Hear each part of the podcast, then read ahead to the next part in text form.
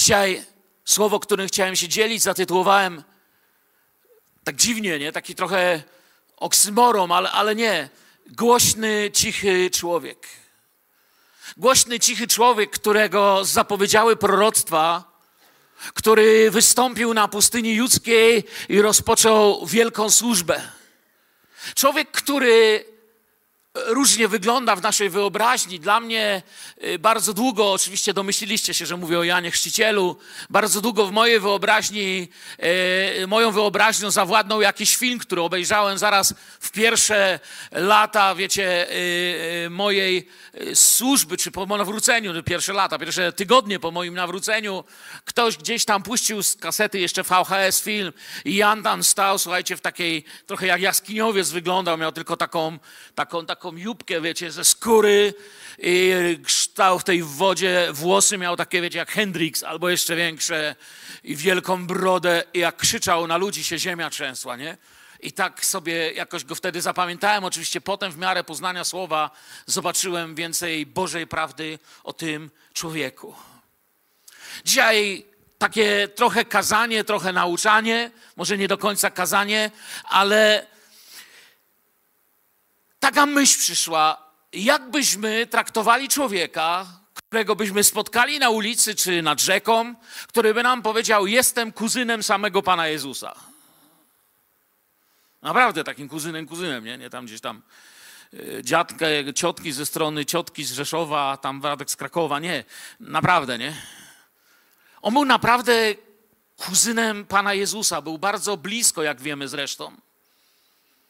A potem jeszcze dalej poszła moja myśl, a gdyby Jezus był moim kuzynem? Czy gdyby się okazało, że Jezus jest bardzo bliskim moim kuzynem, czy nie myślałbym, że mogę coś więcej, że jestem kimś ważniejszym, że mi to bardziej niż wam, coś tam, coś tam?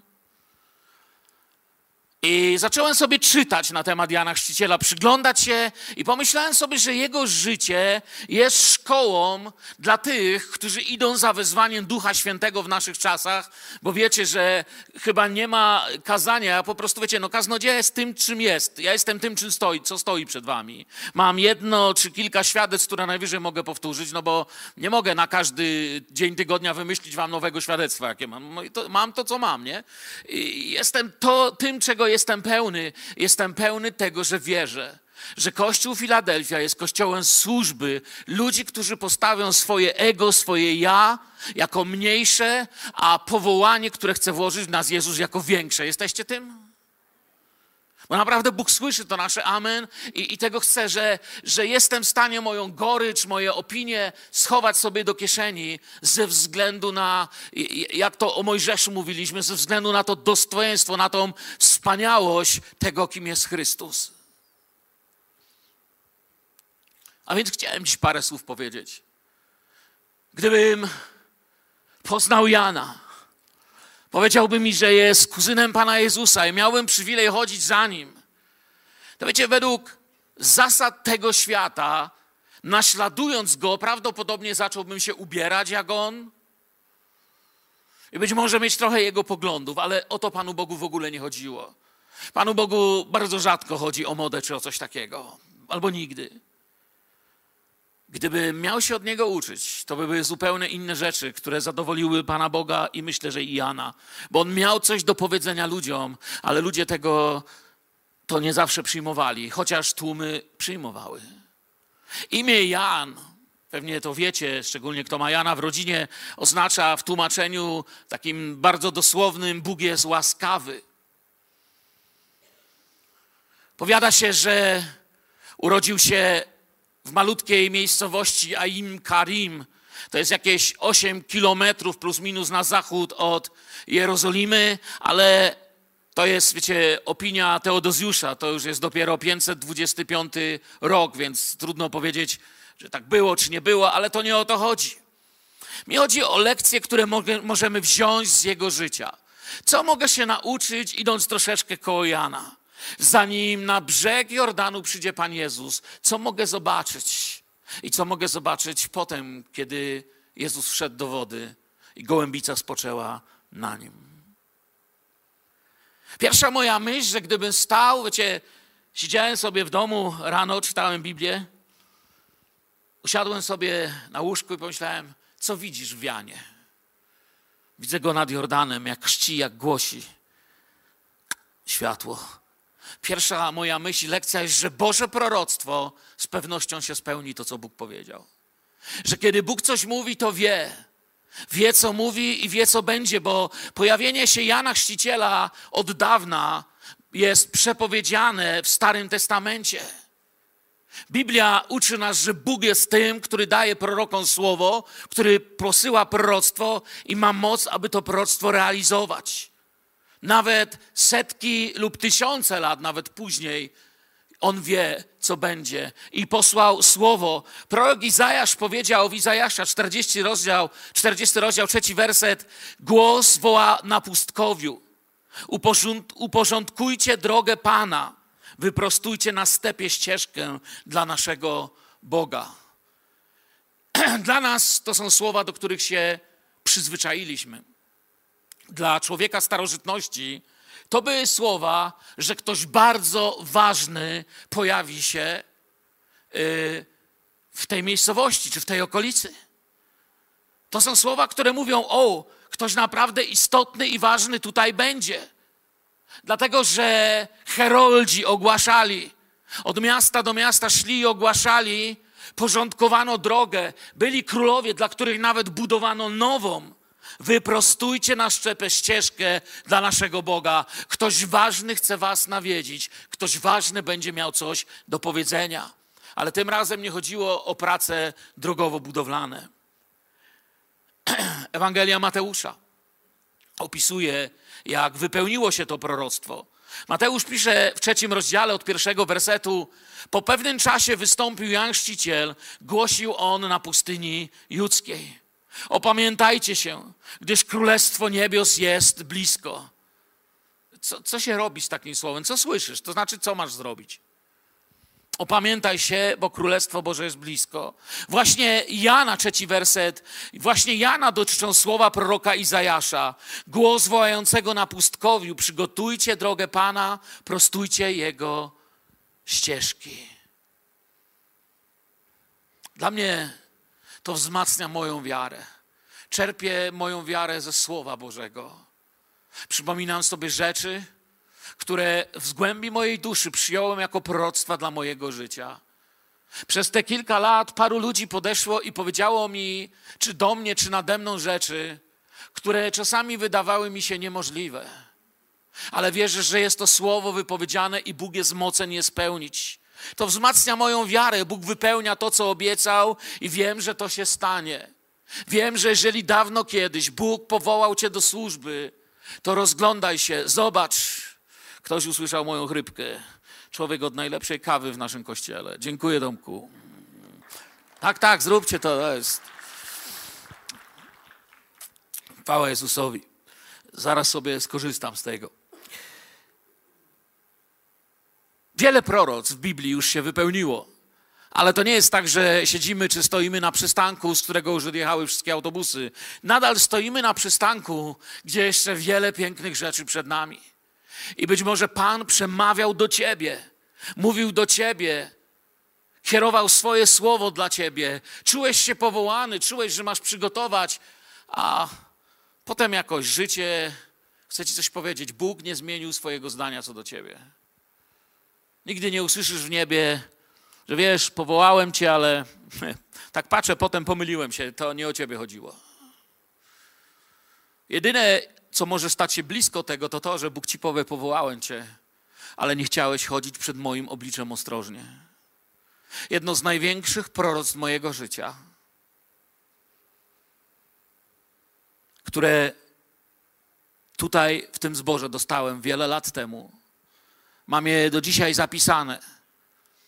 Ale jedną z bardzo istotnych części tego proroctwa było, abym chodził ostrożnie przed Panem. Chodzi ostrożnie przed Panem. I powtórzyło się to w tym słowie kilka razy. Wtedy to słowo mówiło mi o rzeczach, które dziś zobaczyłem, jak się powoli wypełniły w moim życiu i wypełniają.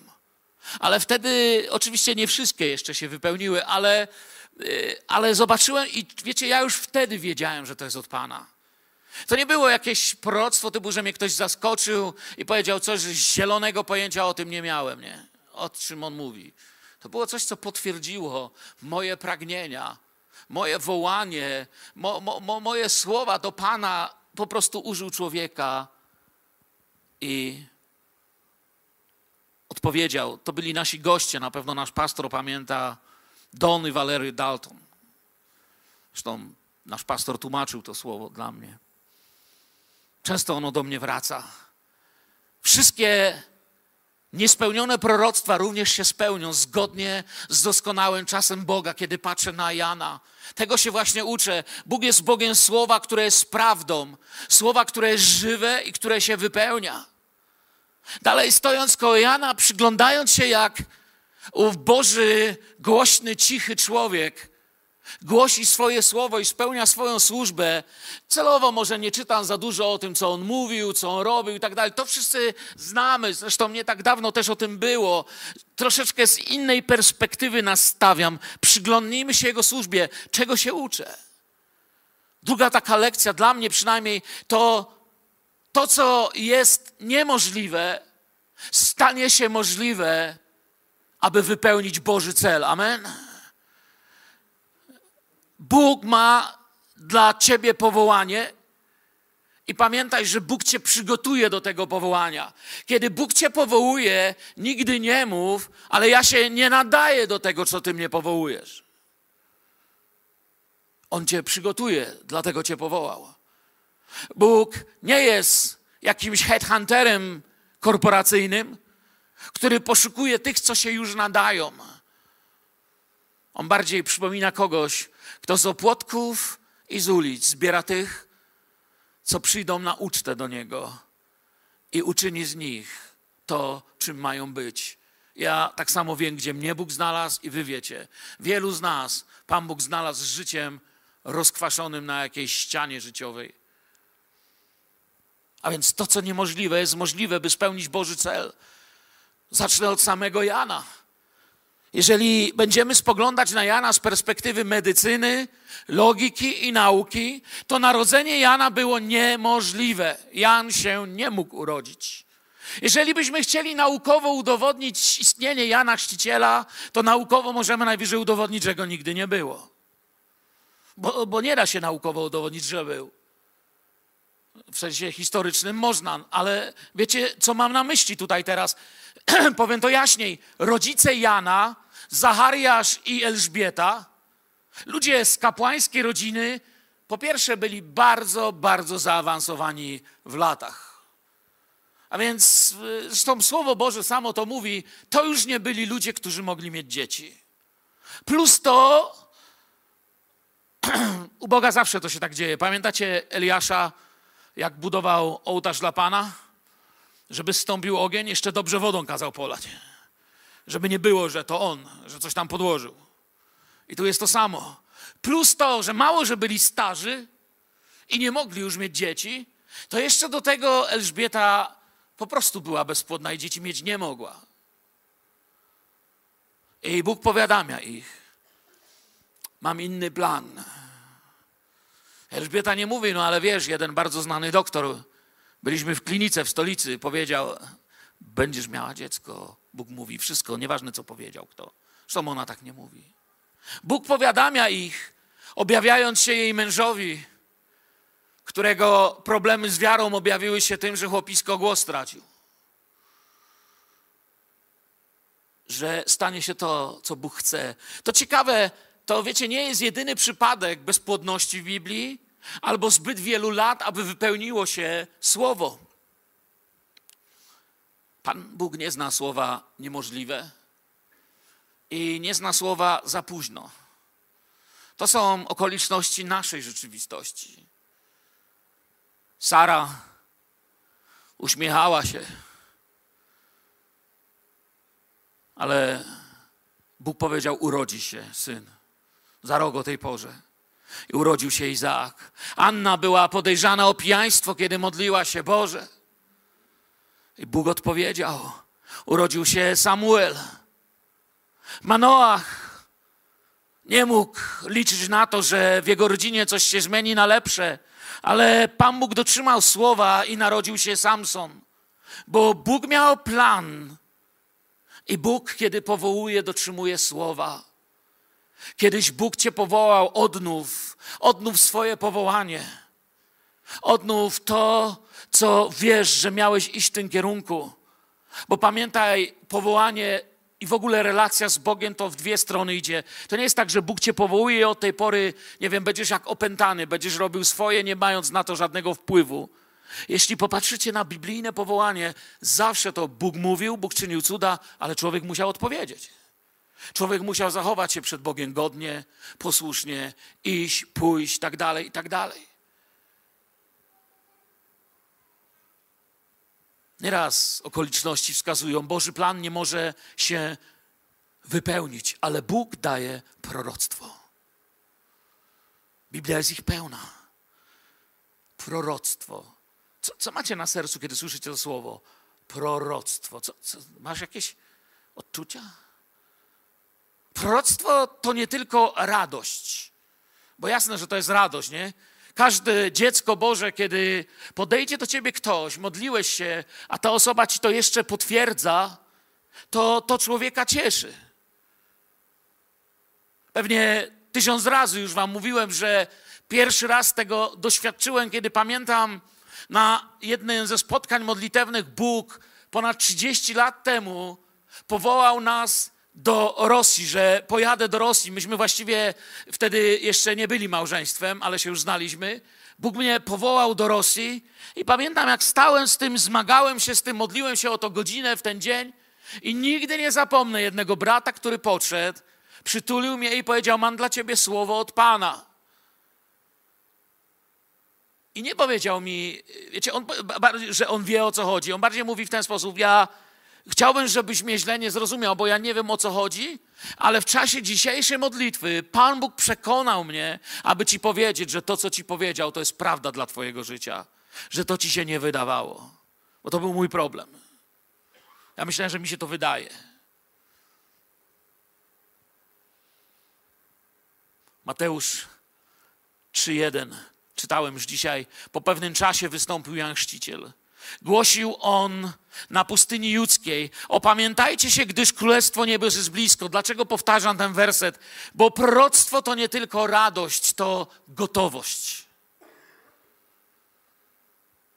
Bo proroctwo wcale nie musi się spełnić. Jak mówię, kiedy Bóg powie, to się spełni. Problem nie jest z tej strony. Ale musimy pamiętać, że prowadzenie Duchem Świętym to nie jest opętanie. Człowiek musi chcieć kochać Boga, musi chcieć iść za swoim Panem, musi kochać swojego Boga, być mu posłusznym, trwać w tym słowie, bo to jest rzeczywistość, do której On nas powołuje.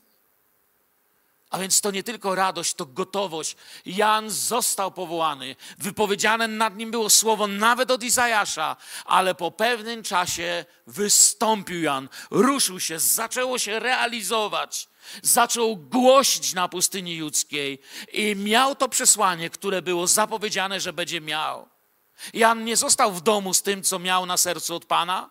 Był też świadomy tego, co dzieje się w duchowej rzeczywistości. A więc gdy masz w sobie powołanie, to, to Bóg chce, byś wystąpił, abyś coś robił z tym, do czego cię powołał. Czasami, wiecie, można jak Mojżesz nie wiedzieć, co zrobić. Nie, Mojżesz poszedł z Egipcjaninem się zajął, ale za płytko zakopał. Jak mówiliśmy. To, nie do końca o to chodziło, ale uczył się, chciał. Niedawno skończyłem tą serię 340 Mojżesza i, i dużo się też nauczyłem tam. Ale on poszedł i coś zrobił. Ja pamiętam, kiedy przyszło to pierwsze powołanie dla nas do Rosji. Wybaczcie, że siebie, ja nie chcę siebie dawać za przykład, bo nie jestem najlepszym przykładem, są lepsze. Wielu z was, od wielu z was sam mógłbym się uczyć. Ale staram się być na tyle przykładem, na ile umiem i mogę o sobie samym z głębi serca powiedzieć tak. Nie wiedziałem, co mam robić, gdy Bóg powiedział, że mamy wyjechać do Rosji. Nigdy nie przepadałem w tamtą stronę za niczym. Tak byliśmy tu ukształtowani w Polsce.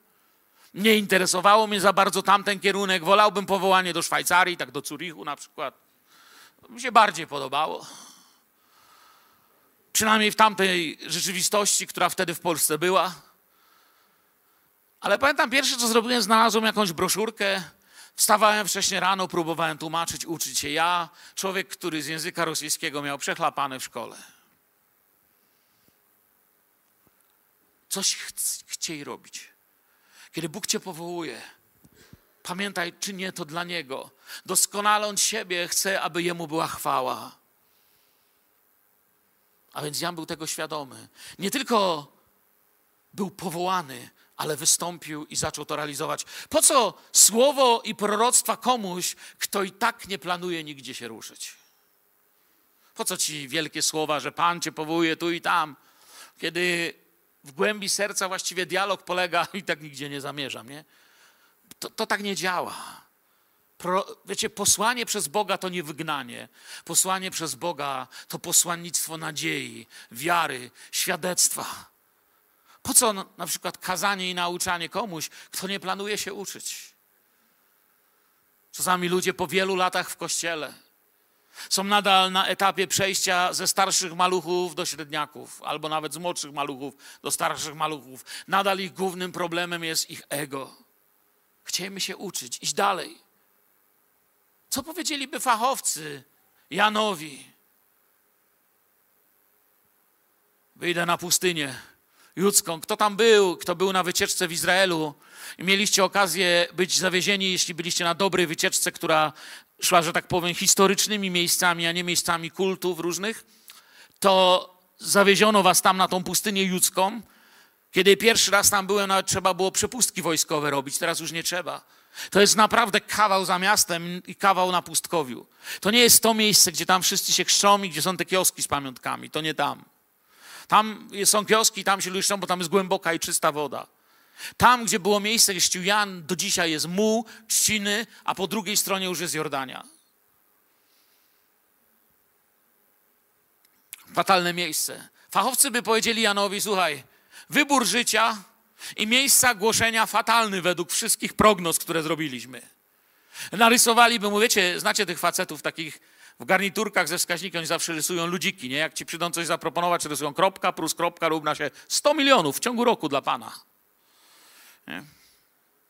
Oni mają fa- fachowcy, ale Jana by ocenili fatalne. Jan uszkodził swoją karierę i życie towarzyskie dla tego powołania.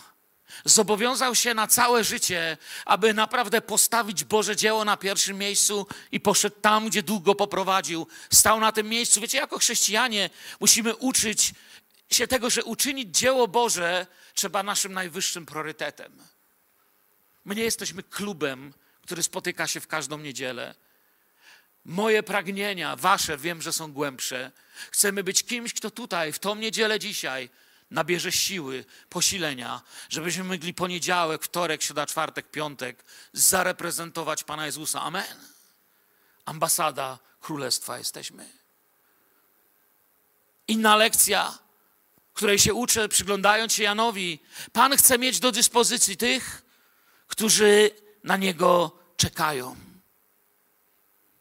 Jeśli czekam na Boga w modlitwie, to znaczy, że czekam na Boga całym moim życiem. Jeśli oczekuję Go w słowie, znaczy, że Go oczekuję całą resztą tego, czym jestem i co robię. Dlatego Was tak zachęcam, trwajcie w słowie. Jeżeli siedzisz tu na tym miejscu, nikogo nie zmuszam do podnoszenia rąk, ale sam sobie odpowiedz, czy jestem osobą, która codziennie rano rozpoczyna dzień od Słowa Bożego. Jeśli nie jesteś, to dzisiaj Ci wskazuję na pewną korupcję Twojego życia. Usuń to. Wstań 15 minut wcześniej, napisz do mnie, wyślę ci link do zwykłego telefonicznego studium Słowa Bożego. Przez 49 tygodni przeczytasz całą Biblię. Trwaj w Słowie. Nie zasłuchuj się tylko kazaniami. My, kaznodzieje, kochamy Pana Boga i staramy się głosić z Biblii, ale nikt doskonalej nie będzie przemawiał do ciebie niż Duch Święty przez Słowo.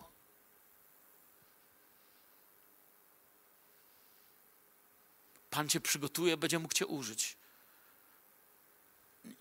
To niech to będzie to, co zrobisz. Niech to nie będzie takie coś, co zostało powiedziane na kazalnicy, a tam, dobra, znów to powtórzy. Nie, postanów dzisiaj, nie no, koniec mojego życia bez Biblii rano. Nikt mi nie wmówi, że wieczorem można to przeżyć tak samo. Ja wieczorem próbuję czytać, ale wieczorem bardziej czytam, wiecie, dla takiej treści. Po prostu mogę przeczytać Księgę Królewską na przykład i widzę wtedy więcej królów, bitew, Bożej in- interwencji. Oczywiście widzę te rzeczy, ale rano z tego słowa przemawiają słowa. Rano to słowo przemawia do duszy, przemienia. Widzę nie tylko królów, widzę Bożą rękę, słyszę Boży głos. Bóg mnie dotyka. Pierwsze co robię, otwieram Jego słowo. Dzisiaj tak zrobiłem, wczoraj, przedwczoraj, przedwczoraj i mógłbym wam mówić tutaj bardzo daleko do tyłu. Jan był pełny tego słowa. Jego podstawową misją było przygotowanie ludu na przyjście Mesjasza. Głosił o pokucie i chrząc ludzi w wodzie, wypełniał dzieło, które było przygotowane w Bożym sercu już w czasach Izajasza. To ten sam prorok, który pisał o Mesjaszu, który będzie niósł krzyż. To był ten prorok, który prawie 800 lat wcześniej spojrzał w Boże serce i zobaczył w Bożym sercu Golgotę, krzyż, chwałę Bożą, zmartwychwstanie. Zobaczył też Jana i to, co napisał, to napisał pewnie do końca, sam nie wiedział, o czym do, dokładnie pisze. I w ten sam sposób naszym chrześcijańskim obowiązkiem jest być przygotowanym na powtórne przyjście Pana Jezusa, bo to jest to, co Ci będzie Słowo mówić. Słowo Boże, będziesz je czytał, ono bardzo często sprawi, że Twoje serce wypowie Maranata. Przyjdź, Panie Jezu. Będzie Cię Bóg przygotowywał, jak być wolnym do wybaczania, jak już dziś było powiedziane. Jak być wolnym do modlitwy, jak być wolnym od tego wyścigu, który dzisiaj się dzieje. Nie mamy gwarancji, że nadal będziemy żyli jutro, w przyszłym tygodniu, w przyszłym miesiącu, ale w przyszłym roku. Dlatego konieczne jest, byś był gotowy spotkać się z Panem Jezusem, choćby teraz. I Słowo Boże to w Tobie uczyni. Pan Jezus powiedział w Mateusza 24: Kto więc jest tym wiernym i mądrym sługą, którego Pan postawił nad pozostałymi, by im wydawał żywność we właściwym czasie. Szczęśliwy ten sługa, którego Pan, gdy przyjdzie, zostanie przy tym zajęciu w duchowy sposób, interpretując to w proroczy duchowy sposób, Bóg powołał Filadelfię dla Bielska Białej, byśmy byli dawcami Bożego chleba, Bożego posilenia, Bożej nadziei. Amen, Kościele? To jest to, co mamy mieć. Te znaki czasów ostatecznych są przed naszymi oczyma. Wiecie, to widać. Drugie przyjście Chrystusa jest na wyciągnięcie ręki. Jakbyśmy opowiedzieli ludziom 20 lat temu, czego świadkami byliśmy przez ostatnie kilka lat, to by mogli nie uwierzyć. Świat ma swoje plany, ale niebo ma też plan. Przeczytałem w Biblii ogłoszenie. Jeśli je też przeczytałeś, to wiesz o czym mówię. Wiecie, co Bóg w Biblii ogłasza? Że planuje nam wielką przeprowadzkę. Słyszeliście? W bardzo dobrą lokalizację. Na szczęście dostaliśmy tam miejsce za darmo, bo by cię nie było stać na mieszkanie w takiej lokalizacji. Wiesz o tym, że to jest lokalizacja, nie ma śmierci, nie ma chorób, nie ma smutku, nie ma narzekania, nie ma łez, nie ma cmentarzy w ogóle nawet, ani jednego. No nareszcie ktoś. Chwała Jezusowi. Dzięki Mariola. Uczymy się od Jana. Następna rzecz, którą widzę w Janie, to jest życie wskazujące na Jezusa. Jan mówił o Jezusie w swoim życiu tak. Jego musi być coraz więcej. Jana 3,30, Ewangelia Jana 30. Jego musi być coraz więcej. I to powinno być napisane jako motyw naszego serca. Jego musi być coraz więcej. To jest to, co dzisiaj Pan mówi do zboru. A mnie? A ciebie kulec coraz mniej. A mnie coraz mniej. Jego musi być coraz więcej, a mnie coraz mniej. Czy malejemy, czy jesteś mniejszy, a Jezus większy niż kiedyś? Dostałeś od Boga powołanie, mądrość, wykształcenie, możliwości, środki, okoliczności. Czy w tym wszystkim Jezus jest większy, czy ty? Czy jest mniej mnie, a więcej Jego, czy na odwrót? Czy raczej moja rodzina musi powiedzieć, wiesz, kiedyś w Twoim życiu było więcej Jezusa, teraz to jest więcej Ciebie. To jest sposób myślenia, który musimy mieć. Musimy się upewnić, że malejemy, a Chrystus wzrasta w nas. czy naprawdę w tym wodnym grobie, w tej wodzie chrztu, zakopaliśmy w tym wodnym grobie swoje ego, czy naprawdę w Chrystusa weszliśmy, czy w nas żyje, a może mnie coraz więcej, a on, on właściwie jakby nie żył. Równie dobrze mógłbym robić to, co robię, gdyby go nie było. Paweł odkrył to w swoim życiu i opisał słowami, i tylko Paweł mógł to tak powiedzieć, natchniony Duchem Świętym. Jak to opisać? Jestem ukrzyżowany razem z Chrystusem. Co to znaczy, Pawle? To znaczy, że cokolwiek mi zrobicie i tak Jego tylko usłyszycie. O mnie, mnie już nie ma. Żyję już nie ja, żyje we mnie Chrystus, to jest Galacjan 2,20. Teraz żyję w ciele. Tak, widzicie mnie, chodzę, oddycham, pracuję, robię swoje. Lecz żyję wierząc Synowi Bożemu, który mnie pokochał i wydał za mnie samego siebie. Gdy podjęliśmy zobowiązanie na całe życie poprzez chrzest, to tak naprawdę wychodząc z baprysterium nie wyszedłem mokry. Wyszedłem jako człowiek, który powiedział: Moje stare ego, moje ja musi tam zostać. To po co krzyż? Bo będzie próbowało wrócić. Bo będzie próbowało pokazać, gdzie człowiek jest tak dumny w swoim sercu, że nawet Jezusa by użył, żeby sobie chwały przysposobić. I dlatego ten krzyż. I kończąc, ostatnia moja myśl, patrząc na Jana. Prawda nie jest obojętna. To nie polityka. Przed wyborami większość polityków kłamie. Po wyborach przegrani domagają się, aby kłamstwa zwycięzców zamieniły się cudownie w prawdę. To nie to. My nie o takiej prawdzie mówimy.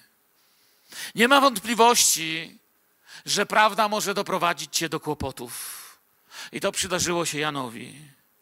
Grzech nazwał grzechem i miał problem. Pamiętamy, Herod poślubił żonę swojego brata i nie życzył sobie żadnych komentarzy.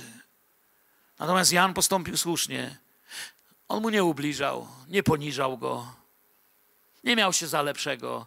Nazwał po imieniu to, co robisz, i spędzał z nim czas i mówił do niego: Bóg nie ukrył przed nami, jak to się skończyło.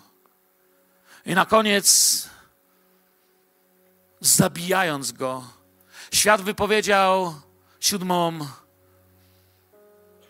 i naprawdę ostatnią lekcję, jaką chciałbym usłyszeć też w moim życiu. Kiedy pewnego dnia Pan odwoła mnie do siebie, chciałbym, aby ktoś powiedział: Może nie był chłop mądry, może nie był bogaty, może nie był sławny, ale wiecie co? Kochał Jezusa. U niego to był tylko ten Jezus i Jezus i Jezus. To jest to, co było u Jana. Zabili go za to, że on ciągle tylko tego Jezusa i Jezusa i Jezusa. Dziękuję za życie Jana. Nie idź dzisiaj obojętny. Jak nie wiesz od czego zacząć, to zacznij od tego, co ci dziś powiedziałem. Niech już nigdy w Twoim życiu nie będzie poranku bez Słowa Bożego. Dobra pierwsza decyzja. A jeśli to już masz, zacznij go pytać, Panie, jest tyle potrzeb wokół. Czy gdzieś mnie możesz użyć? I nie słuchaj, że się nie nadajesz. Bóg cię przygotuje. Bóg jest Bogiem, który uczy języków i zdolności, który daje mądrość. Kluczem jest pokora, nie wiedza. Powstańmy i podziękujmy Jezusowi za Jego dobro w naszym życiu.